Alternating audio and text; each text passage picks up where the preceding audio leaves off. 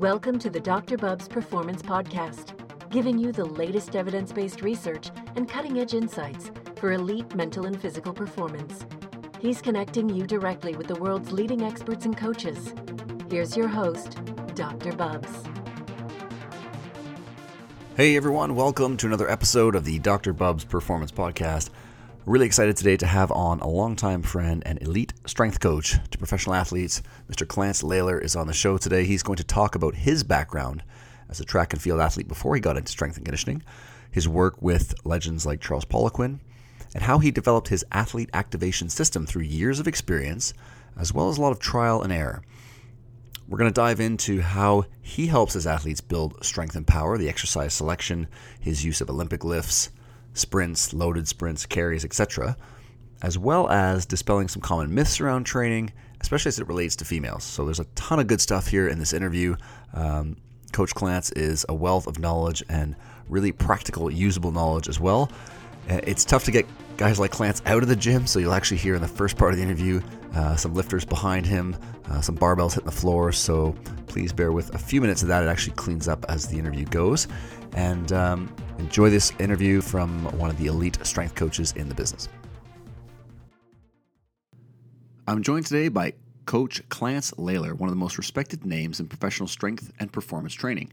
He's the founder of the Athlete Activation System, Strength Coaches Certification, a complex, systematically periodized athletic development approach that has maximized the performance of elite athletes from a variety of sports. Clance is one of only four PICP Level 5 master strength coaches in Canada and a secret weapon of top Olympians, competitive athletes, coaches, and driven professionals alike. Clance's reputation as a tough, no nonsense trainer skyrocketed with the success of his young client, PK Subban, who trained with Clance from his early days in the OHL through today as a star defenseman of the Nashville Predators, winner of the coveted Norris Trophy and Olympic gold in Sochi as part of Team Canada. Today, Clance trains both executives and Olympic professional and amateur athletes at the LPS Athletic Center in North York, Ontario, and has developed his unique LPS off season program to help both professional and amateur athletes improve their strength, power, speed, and conditioning between seasons. Coach Clance, thanks so much for taking the time today. Hey, man, uh, my pleasure. It's good to be here. Absolutely. Well, listen, I've known you for uh, for almost a decade now, I think, and from back in your days with Charles Poliquin and then with Laylor Performance. Can you give folks listening in a little bit of a background of you as an athlete and how you got into strength coaching?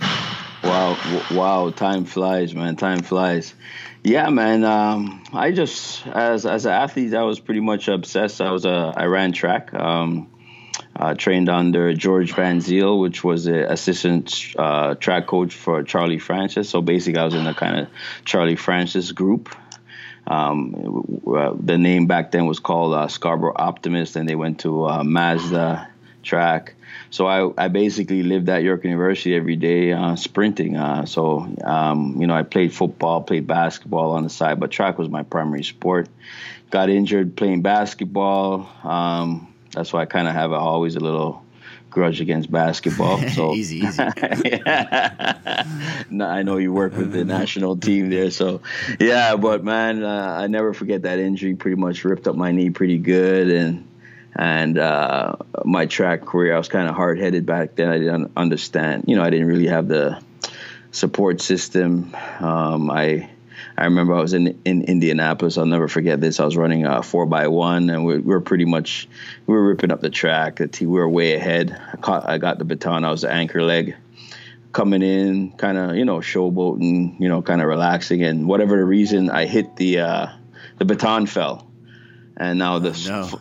the stand there's like on like thousands of people in the stands, and, and the baton fell and it dropped on the track, and my knee went boom boom it buckled and I was laid on the track. I'll never forget that night. It was in Indianapolis, hot sunny day, and uh, that was it for my track career. I, and it just kept on, you know, whatever. I tried to come back, but then I kind of took a different path from then. And from, from there, from injury into uh, you know the passion for strength coaching, because yeah, can you walk I, I us through how that developed? Yeah, I, I, I, you know, I just tried different st- things, and nothing never stuck. And then one day I was actually working out and I seen this guy. Um, I seen this guy doing uh, personal training, and I said, "Hey, you can actually make money personal training." He said, "Yeah." And then um, uh, I said, "Oh, you know, I'll dab dabble into it, then I I didn't really understand that you actually can be a strength coach and actually train athletes and and and uh, make money. I I started out in the states training. Um, some uh, what we call task force guys and stuff like that. Didn't really train like everyday people. Um, then I just slowly started build my, uh, you know, build up my clientele. But one of the change, the main things that kind of changed me. I remember this trainer. He gave me a book, uh, and the guy it was Charles Poliquin, and I read that book cover to cover like hundred times. I think it was called the Poliquin Principles, and from I read that book, man, I was hooked because uh, I hated cardio. I hated doing jog. You know, I you know the old, I used to jog everywhere and freaking hated get up in the morning jogging, and I noticed I wouldn't lose body fat. And I start I tried Charles Poliquin's methods. Uh, I read that book cover to cover, did everything it did, and I I noticed I got jacked, lost weight, and I felt good. And you know, whatever it was, I said I'm gonna. You know, I just started reading everything Charles had to offer. Like I was just gobbling everything up, and eventually lo and behold, uh, I, I, was able to work for Charles and as a director of uh, Poliquin Performance in Toronto, and and now I have my own. And then I went to Laylor Performance Systems, uh, and now I have this is my third location for Laylor Performance Systems here today. So that's pretty much my journey, and um, Charles is a huge influence on me. Obviously, as I learned more, I, implemented more of Charlie Francis's methods. Uh, Pierre Roy is a huge mentor to me, um, and I've learned a lot. So I basically, uh, you know, uh, used a lot of the things that I've learned from those individuals in my career and put it together and apply it to a lot of athletes I have today. That's that's awesome. I mean, I know you've developed your own system, and mm-hmm. let's, let's talk. Uh, you know, building strength and power here. I've heard you use the phrase uh, before. You know, all things being equal, the strongest athlete always wins. Can you can you give us a you know why is strength and power so crucial for athletes? Okay, let's just you know let's just keep it simple. If you put twelve kids on one side of the field who are strong, you put twelve kids on the other side of the field who are weak, right? who's going to get hurt? The weak kids, for sure, right? So I don't know why people or in my industry don't understand the emphasis of being strong. Not only strong for to help you better your sport, but also for dexterity, injury pre- prevention um, is huge. Um, so and there's a, another component is conditioning. Okay, it's easy to condition somebody. You know, that's that's not that's that's not uh, rocket science. That that's pretty easy. The tough part is actually developing power, acceleration, speed. Those are qualities that are very difficult to to develop, and even strength. Uh, it's hard. So, all these, a lot of coaches I see out there, you know, there's a few that I really respect, and they uh, they understand. I, we we follow the same principles. They, they kill them with all this conditioning, and the kids are not getting strong. They're not getting any faster. They're not getting more powerful. They're not getting explosive. So you know you can have all the conditioning in the world, but if you you need need, need to take, uh, for instance, a hockey player takes two two steps to the pucks, hammer a slap shot home past the goalie. You need to have power to do that. Okay. Um, conditioning doesn't make you more explosive. Conditioning doesn't give you a harder shot. Conditioning doesn't make you faster, right? You need power for that. That's a great insight. I just had uh, Dr. Martin Gibala on the researcher down at McMaster University, and he's highlighted some research in his book about uh, the soccer teams in in the Premier League in in Italy. Um, and how they used half the amount of actual cardiovascular training to induce the same amount of fitness at the end of the year because one group was doing more, you know, interval or sprint based work, and so they cut the training volume in half, which is just incredible. Um, mm-hmm. So, can you tell us a bit about, you know, what are well, first off, does strength and power benefit all types of athletes? Like if we're talking about, you know, golfers, basketball players, baseball players. Strength and power benefits every athlete, even a marathon runner. You know, um, if you are a marathon runner and and I, I I figure that answers your question. You still need to get strong.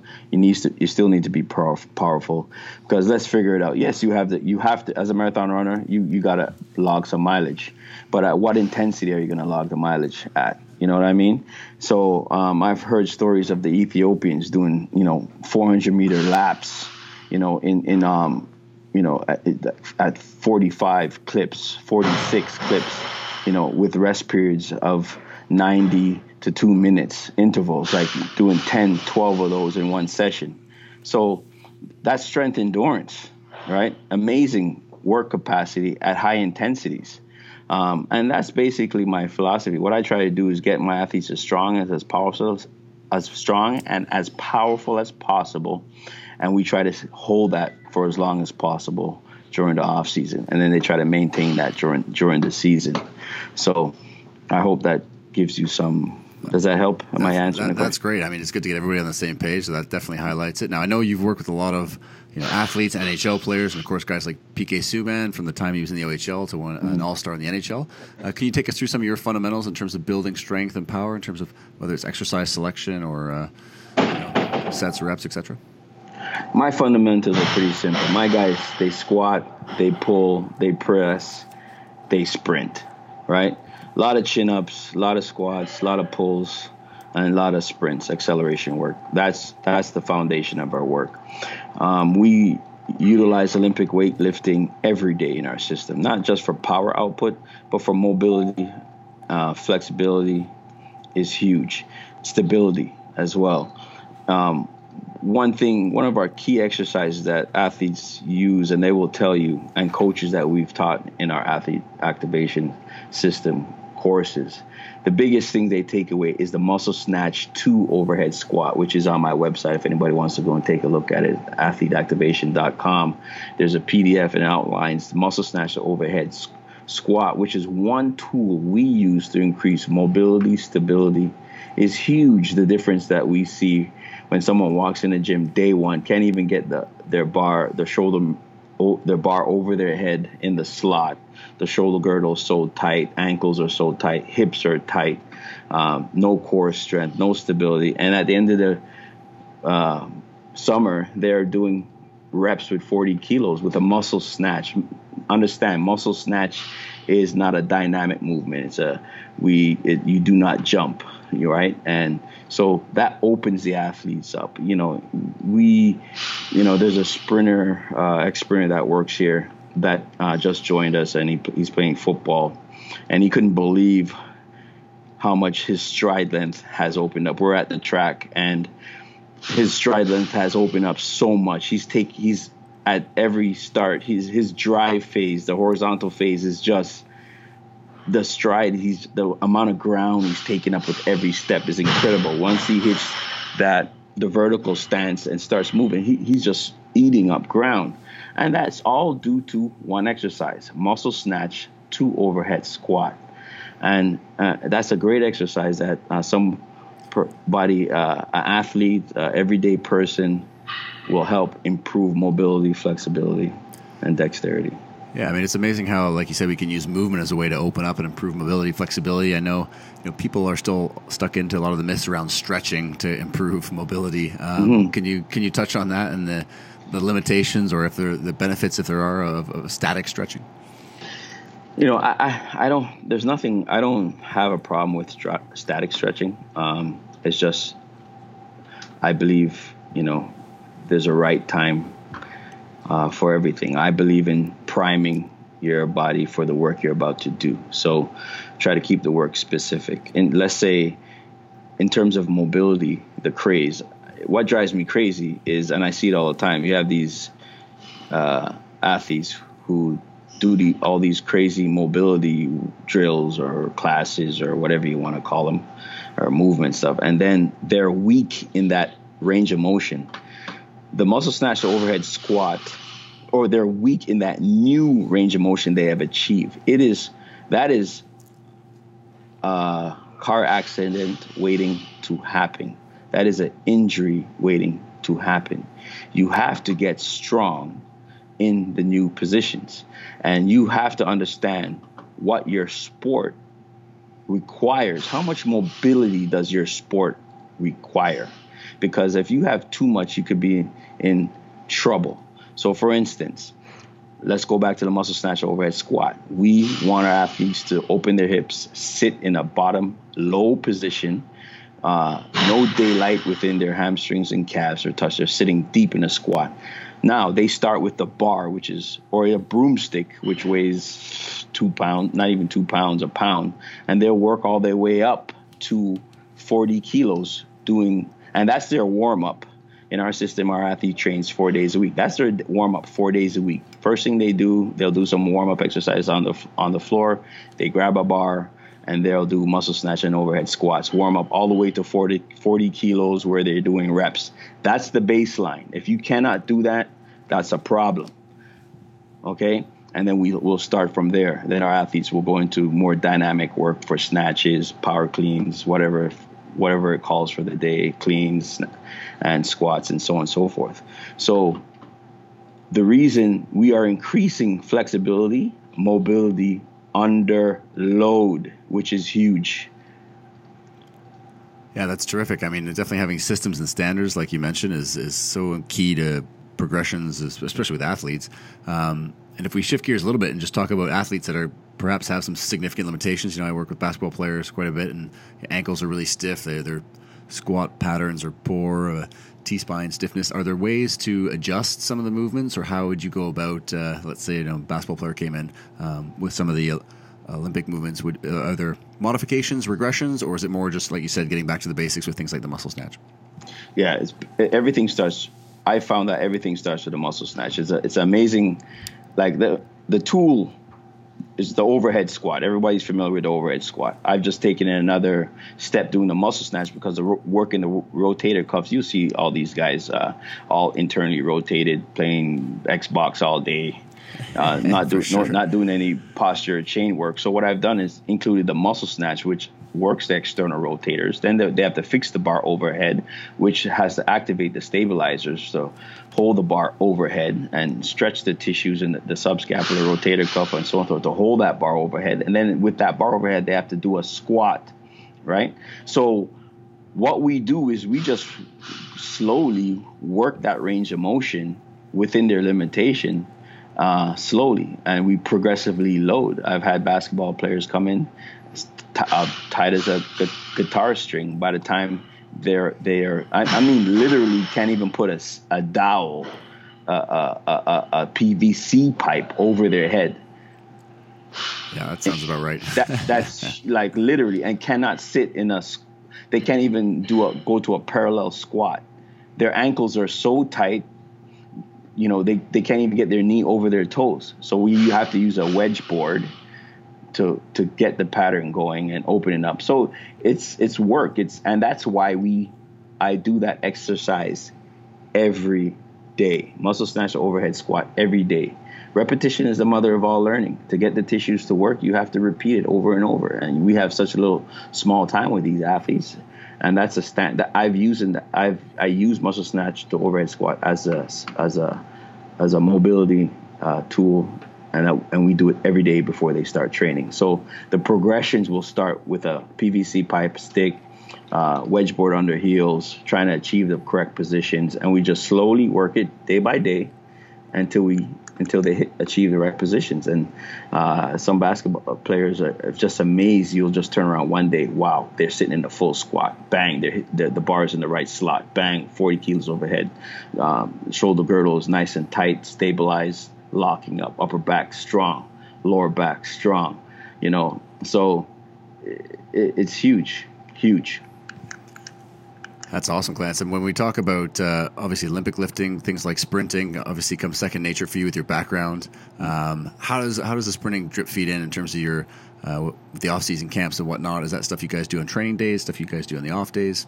Where does that fit in? So so typically how I uh, do how we structure our system here, um, and I basically stumbled on this uh, through PK and some other athletes that they just they didn't want to come back and sprint because before I would uh, would lift and then we'd come back and sprint, whatever the priorities, or we'd sprint first and lift after, right?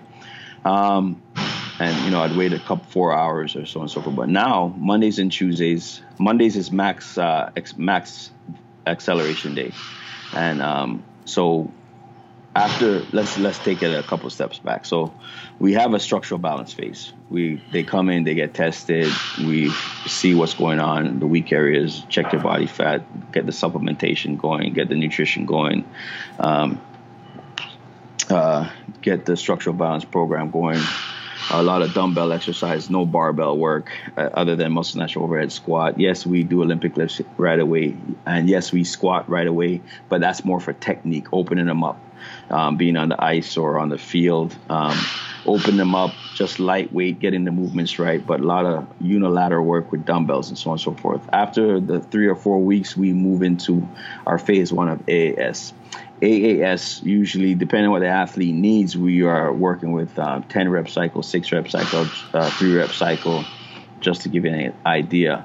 So Monday for our acceleration work, after they lift, we we they take about a half an hour break and we do sprint work, half an hour to an hour. Our sprint work um, one of my favorites is uh, acceleration. We do 10s, 20s, and 30s. So we'll start off with a cycle of 10s, move out to 20s and 30s. Obviously, we want to tone the hamstrings and get them ready to let the hamstrings know, hey, we're doing maximal work, and we we gradually start moving moving out the distance. Um, week by um, a couple weeks at a time, three weeks at a time, and so on and so forth, till we're doing full out maximal 60s. And usually my maximal 60 work uh, not usually, maximal 60 meter work is on Monday. So the speed work looks like this. Monday is uh, maximal speed work. Uh, Tuesday is speed endurance. On Friday is special endurance. Strongman is on Wednesday and that's how. I, and then we get in some extra work on Saturday, which is hills. Though they do that on their own. Sometimes I'll go, I'll go with the guys, and they'll do some hill work. So the guys are in tremendous condition. One thing that we do um, is we do maximal acceleration work, loaded and unloaded, which is a contrast method method, three times a week. That we it does i don't care how tired you are and how you feel how sore you are. So and i find that transfer is huge. What we do vary is the the the higher di- the further the distance the lower the intensities because obviously as soon as you get out of the drive phase the horizontal phase you get into the vertical phase that you have a higher risk of hamstring pulls tears and so on and so forth. So but Monday, Wednesday, Monday, Tuesday, and Friday are max um, effort work with short distances. Mondays, the rest periods are longer because I'm looking for pure quality work within those distances. Tuesdays, the rest periods are shorter because I'm trying to get some endurance work in there. So I shorten the endurance work. And then on Fridays is special endurance, so I'm basically just smashing them, getting getting some good conditioning work, more mileage, and so on and so forth. So that's kind of how it looks. And this is all after they finish their lifting. They lift first, they sprint. Wow. Now I know you've developed this over multiple years, and uh, uh, for you it's obvious. But can you, you know, for the athletes or listeners in, can you tell them how does this translate on the playing field, whether it's hockey, you know, football? Um, you know this combination, especially injury prevention, performance. What are we seeing? But the it, the, the the the transfer is massive, um, because as I said, like I, I came from the traditional. Um, I think Bill Belichick had a quote like, "If if something, if if you have a good idea, just go with it," you know. So I came from the traditional uh, background that hey, you can't sprint no sled work with more than no more than 10%. So I, I did that for a while. Hey, you can't you can you can't lift weights, no weightlifting before you sprint because you're going to be too tight. You pull, uh, you're going to pull something. Um, you can't get quality work. And t- my guys will tell you right now that hey, number one, they feel way better lift um, sprinting after they lift because they're they're they're uh, their nervous system is prime. The the motor units are already activated and work and and and, and just hungry for work, right? So it, it the and I just stumbled on it because guys didn't want to come back. Let's just go sprint right now. And then the more research I did, I noticed I wasn't the first guy who started this. Uh, it, this actually started with a Italian um, sprint coach. His name was Carlo Victoria, something like that. Victoria. I'm, I'm probably butchering his name. I apologize. but uh, Italian sprint coach, and then a guy who popularized it. His name was uh, he was a Rice University uh, sprint coach, and he was very popular. And he had some of the uh, top sprinters in the country. And what they did was jump. They would lift first, jump, and then um, sprint. And the theory behind that was you activate your higher threshold motor units. The motor units are ready; they're awake. So when they're actually doing the the the, the high velocity uh, maximum work, they're tapping into the right fibers. You understand? So the fibers are awake, and then when you do your sprint, work, they're hypertrophying their the higher th- higher threshold motor units, and man, it works wonders. Uh, everybody will tell you the, the the speed that I've seen these guys uh, uh, come away with was just mind blowing, and I, that's when it just hit me like, wow, you know, this works, and, and I've just been running running with that system ever then. And the, the guys are they're just durable uh, they're they're super conditioned. Uh, there's a saying in the gym, you know, hard work makes easy work. And you know, when they get on a team, when they go back to it's it's nothing because they're used to just they're used to going heavy, they're used to going hard, and they're used to going at high outputs uh, regularly. And the thing is that you have to like hockey, football. These these these are violent games, man. People are trying to knock your head off. You have to be ready for that. So if you're you know if you're training environment is freaking patty cakes or you know mobility drills all day how are you going to withstand the velocities and the pounding in sport you have to be ready you you have to build that strength that power that dexterity and and you got to do it in the weight room 100% i mean the proof's in the pudding with you with your athletes and the, the amazing results that you get um, and i know if we shift gears here a little bit like your experience now with your daughter um, maya who's now you know, Canadian junior weightlifting champion and record holder. Um, can you share what it's been like working with her and perhaps some of the things that maybe you're learning from her versus you teaching her in the initial stages? Uh, I, I, I, I just want to take two steps, just one step back and give you that coach's name. His name was Carlos Lopez because I like to give where credit is due. Awesome. That's a Rice University uh, coach, so anybody wants to go and see what he's done. I'm just basically copying what he did. Okay, my daughter, I'll tell you right now, um, the greatest thing that ever happened to me as a strength coach was having your own child uh, basically be serious or committed to a sport. And for me, uh, training her and seeing her commitment, and then me having to really get to understand weightlifting and everything to do with programming her and training her made me a strength coach, a, a, better strength coach thousand times over. Like it's incredible. Um, so, uh, you know, Pierre Roy helped me uh, when I found out my daughter wanted to train with me. She wasn't too happy where she was training. Blah blah blah.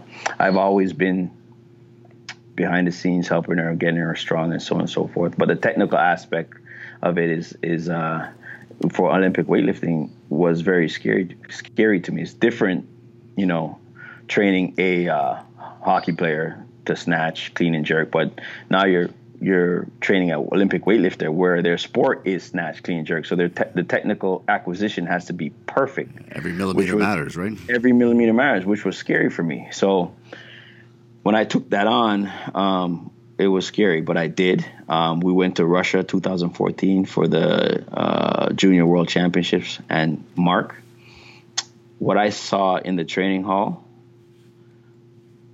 was incredible.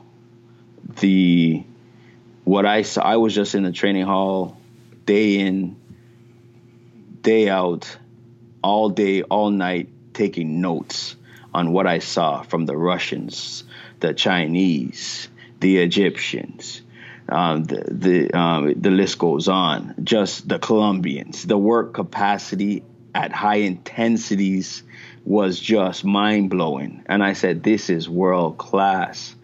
And I just learned so much. You know, you can, you know, read all the books you want. You can, you know, train athletes, all but until you kind of experience go it, yeah. experience it and see these world ass, these world class athletes, it was wow. And that's when I started to connect the dots. And that's how athlete activation system was born. I said, and every my athletes will tell you, it, it just transformed since 2014. You know, and uh, with the help of Pierre. Um, but it just basically connected dots What everything was Charles wisdom. Everything that I learned from actually another guy, huge Ivan Abadjiev. Ivan Abadjiev saw my daughter Maya Laylor, and he was and he was blown away with her. Pretty much, we sat and talked for like three, four hours, and he's a the smartest man I ever met in my life. I was just taking notes again like a baby. And so all, the accumulation of all this information helped me bring about athlete activation system and and and and learn how to to train these athletes. And so my daughter, point blank, is a huge reason um, why we do what we do and how we do what we do today. And because I've I was forced to learn. Um, so we're, we're she's ready. Incredible our goal is the 2020 Olympics. It's a pleasure training her, and she's she embodies everything Laylor Performance Systems is about. She works hard. Uh, she never gives up. She keeps fighting every day, and she gets, she just puts her head down and and and grinds. And uh, and as a father, that's all you can ask for. She's committed, she's focused, and she works hard. She doesn't take anything for granted. That's incredible. I uh, I recently had Sam Walker on, who's the uh, Wall Street Journal sports. Um, editor, and he's got a new book out called The Captain Class, and he put all these traits of elite competitors and captains, and one of them was this extreme doggedness or focus, and just doing it all the work in. So it's um, it's cool to see Maya with those uh, those same traits. Now, if we scale this down to just young women, young athletes, female athletes who are training, I know there's a lot of misconceptions around women in training. You know, women should only lift with higher reps, or women might bulk up with resistance training. So bef- before you rip the mic out of your hand with those uh, with those myths, can you, can you help clarify a few of those for the listeners?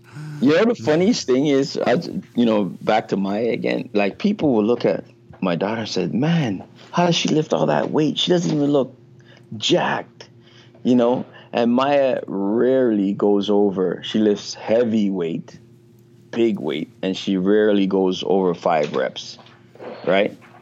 So the myth that if you lift heavy you're gonna bulk up is just crazy. Um, you know, you know, women do not have the testosterone profile like a man.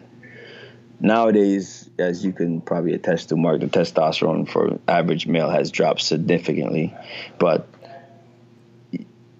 there's no way a woman is going to look like a man unless they're taking uh, anabolics. For sure. So, so what the misconception is, uh, a lot of these females are looking at these bodybuilders, and because these bodybuilders lift weights, they think they're going to look like them. And also the misconception is a lot of time these same thing with the athletes. You know, they look at these athletes. These athletes look at these bodybuilders, do their programs, and think they're going to perform like a good athlete, train like a bodybuilder, which is a huge misconception as well. So uh, even though I have nothing against bodybuilding, it's just that people take that sport and they'll look at it and they uh, obviously attach it to the weights and they feel that you know, oh, I'm gonna look like that. But you can, you know, lift weights till the cows come home. You're not gonna look like a man.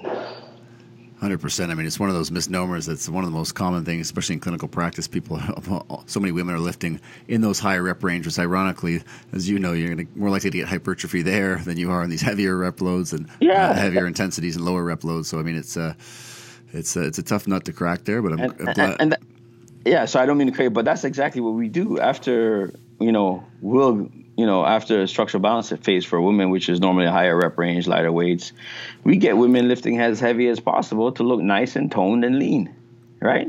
And that's it. You know, if you if you lift a lot of uh, lighter weight with uh, more reps, you are going to put on more muscle. You're gonna that you you will put put on more muscle, but you're, you're still not going to look like a man. But you know, heavy weights does not bulk you up. Lifting lighty, lighter weights will put on more mass, but a woman will not look like a man by lifting heavier weights. I mean, lighter weights and more reps. We'll insert the mic drop there for you, so that's perfect. um, now, can you give us a little glimpse into your uh, into your kind of daily regime here? I know you're a big coffee fan. Can you walk people through? You know, what's your morning like? Um, do you start the day with coffee? Give us a little insight here. I have a I have a Starbucks right here with me, right? Now. Yeah, my market, uh, my day uh, normally starts around four four or uh, four twenty five a.m. What I do, I get up first thing in the morning, and I don't even look at my phone. Um, I first thing I try to do is just get a quick workout in, and this is not like a workout. I just try to move. And I actually read a beautiful, a good article about yours the other day about the morning and, and going outside, and I actually started to implement that. Marc, um, nice, nice. I I, uh, I find I, I'm an outdoors person, and so what I would do, you know, as it gets warmer, I will actually get up in the morning and go outside with a with kettlebell and do some kettlebell work, do some chin ups in the park, and um, and do some skipping just to move but it just gives me energy for the rest of the day. So I don't really consider that a workout, but I do that first thing in the morning. Then I will uh, take a shower. Usually, I, I, so I call that like my power thirty. So thirty minutes of just moving. I don't I don't think about it. If I feel like doing arms, if I feel like doing legs, I do it. But I just have to move. I don't look at myself. Intuitive. Yeah, just intuitive. Get out, do something. Um, five five thirty. I'm in my home office um, and I'm studying something. So I try to feed my brain with information. Uh, it, it, could be right now I'm on a business tip. So this book I'm reading is uh, 4DX. Uh, Four Disciplines of Execution, which is a huge book. Uh, it's learning, teaching me a lot. Uh, I think it's a great book. So, and I will read that uh, for half an hour or hour, and then uh, by six thirty, uh, I will, uh, if I don't have to take the kids to daycare, I will answer email, start doing some work based on my work. So it depends what I'm on. So usually an hour, I usually you read something on strength and conditioning. Awesome. Well, I love the start of the day. I know you're a coffee man as well. Where, where does the coffee drip feed in there? People like to, oh, to geek oh, out a little bit here about the. Uh, does that come afterwards or? No, sorry. So as soon as I get inside or I come up from downstairs from working out, I go right to the kitchen, right? I I get I I plug the kettle. I do a French press. So I, I uh, get my French press ready. I run upstairs, shower, come back. Water's all nice and hot. Throw it in there, and uh, I I, I uh, get my French press going. So by the time I'm ready to hit the office by uh, say f- sorry 5:30, I have my coffee ready to go. So I have a nice big pot of French press. I usually drink about two, three cups before I leave the house. so the synapses are firing and the brain's ready to rock and roll, right? Yeah, yeah. Awesome, Clance. Well, listen, I really appreciate you carving out the time. I know you're a really busy guy. Um, so can you tell folks a little bit where, where, they can get more information on Laylor Performance or the athlete activation in your off-season program? Okay. Um, um, they can go to laylorperformance.com. Um, that's my uh, strength and conditioning business. Uh, or you for my coaching certification, for coaches who are interested in uh, getting certified under athlete activation system, or interning, they go to athleteactivation.com. Fantastic. We'll include those in the show notes as well, so people can click on those links, um, as well as the exercise there that you mentioned uh, in the talk. Awesome. Really appreciate you taking the time, Clance. Uh, once again, I know you're a busy guy. And thanks again for everyone else tuning in. As always, you can find all the links and a podcast summary in the show notes at drbubbs.com forward slash podcast. If you have any questions or comments, I'd love to hear from you on Facebook or Twitter at Dr. Bubbs. If you enjoy the show, subscribe and give us a five star rating on iTunes. And until next time, thanks for listening. The Dr. Bubbs Performance Podcast endeavors to provide accurate and helpful information to listeners. These podcasts cannot take into account individual circumstances and are not intended to be a substitute for health and medical advice from a qualified health professional.